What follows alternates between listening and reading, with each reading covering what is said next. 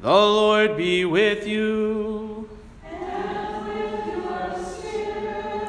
A reading from the Holy Gospel according to John. Glory to you, God so loved the world that he gave his only Son, so that everyone who believes in him might not perish, but might have eternal life. For God did not send his Son into the world to condemn the world, but that the world might be saved through him. Whoever believes in him will not be condemned, but whoever does not believe has already been condemned because he has not believed in the name of the only Son of God. The Gospel of the Lord.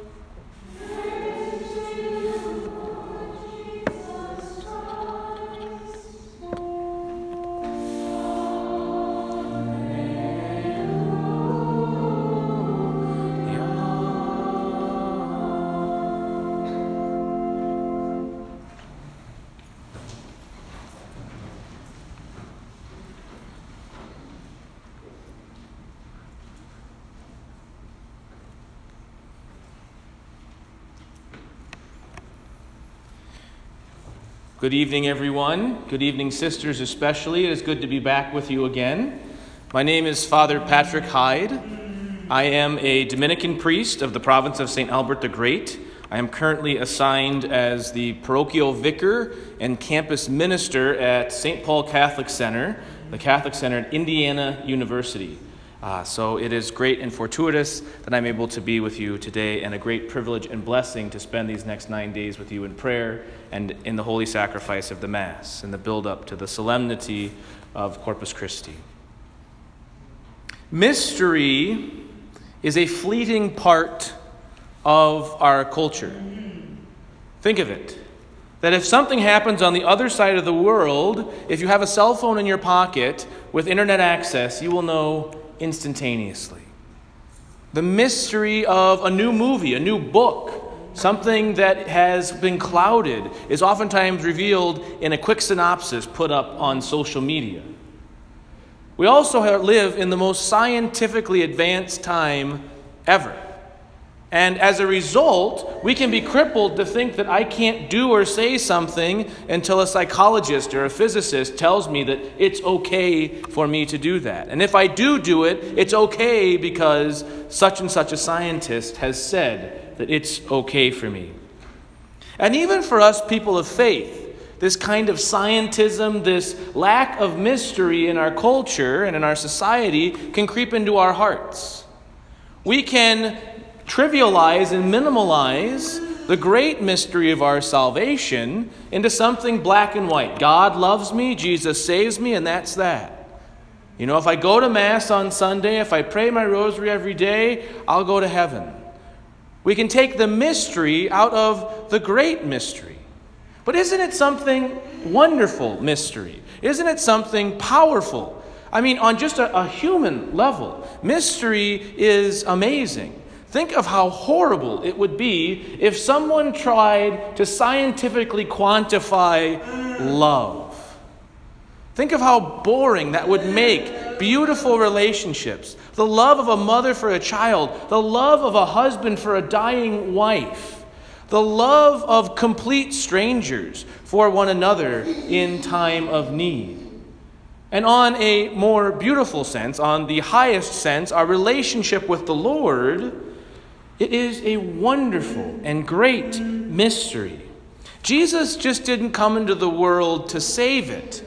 Jesus came into this world to bring his mystery, to bring the mystery that he is God, one and three. As the Catechism tells us, it's the central mystery of our faith.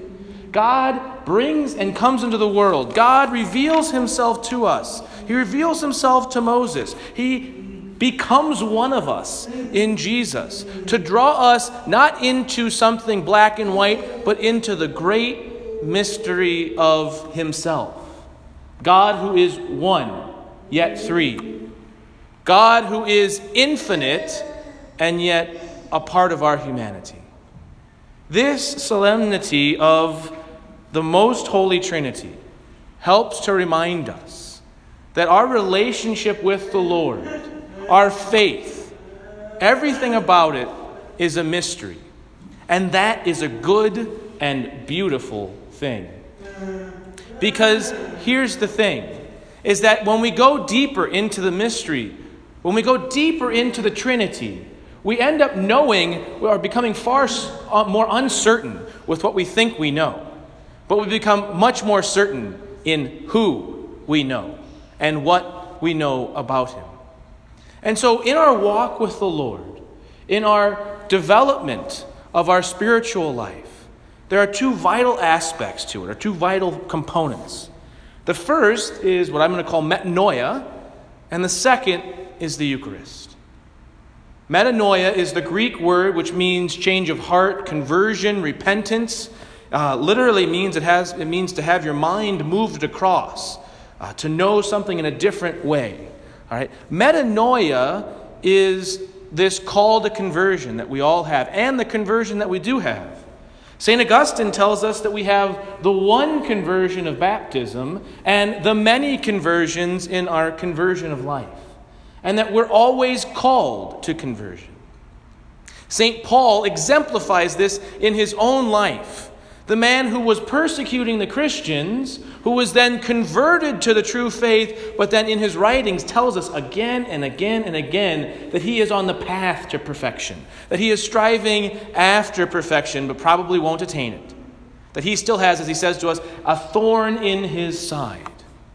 And each one of us, through our conversion and through our openness to a constant conversion of life, even after perhaps 60 years of religious life or 60 years of marriage, when we are open to that constant inner renewal and conversion of life, we are drawn deeper into the mystery of God. We are able to love more. There's nothing, in my estimation, more beautiful than watching a very old married couple, a couple that's been married 50, 60 years, sit silently and hold hands. Uh, last year, after I was ordained a priest, I was at a nursing home in St. Louis where I knew a group of sisters there very well. They invited me to celebrate Mass. I was standing outside in the vestibule afterwards, greeting the, the residents of this home. And I was talking to this woman who was well into her 90s, and there was a gentleman kind of standing right behind her. And it, was, uh, it was readily apparent they were together, but I didn't know exactly how. Well, I'm talking to her for maybe two minutes, then he kind of sidles up. And he just put, they're both on walkers. He puts his hand on top of her hand on her walker. And doesn't say anything, just smiles. And all he said to me the whole time, it was beautiful, all he said to me the whole time was, Father, this is my bride of 72 years. There's a great mystery there. Without mystery, being married to the same person doesn't make sense for 72 years. Without mystery, giving your life to Christ as a religious, as a, a, man or woman who gives himself in prayer and service to the church doesn't make sense. But in mystery, it's beautiful. In mystery, it's enriching, empowering, it is loving. So we need to have this constant sense of wonder and awe and metanoia, but we also need our Eucharistic Lord.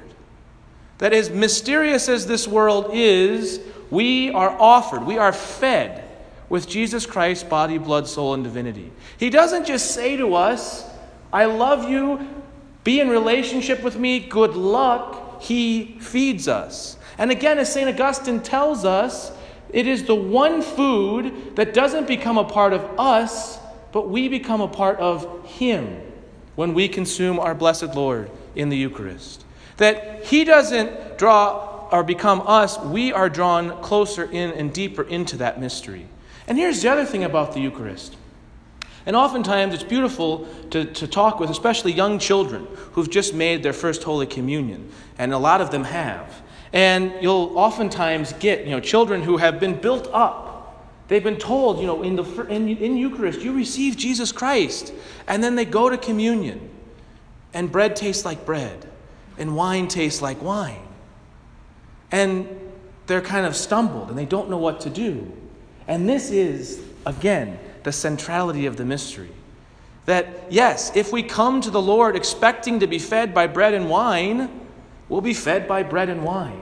But if we open our hearts again and again and again to the mystery that dwells within that Eucharistic species, we are drawn deeper into that mystery of knowing, that mystery of loving, that mystery of being one with Christ Jesus. And so the challenge is before us today. The challenge is before us in the same way that it was laid before my sister a few weeks ago when I presided at her wedding. The challenge is before us as it is every time before we go to communion. Are we committing ourselves to a deeper love, to a mysterious love, to a sacrificial love? Are we open to the unexpected, to the beautiful, to the new? Are we willing to fall madly and deeply in love with this God, with this God who is Father, Son, and Holy Spirit, with this God who desires nothing more than for us to share in that mystery with Him forever in heaven?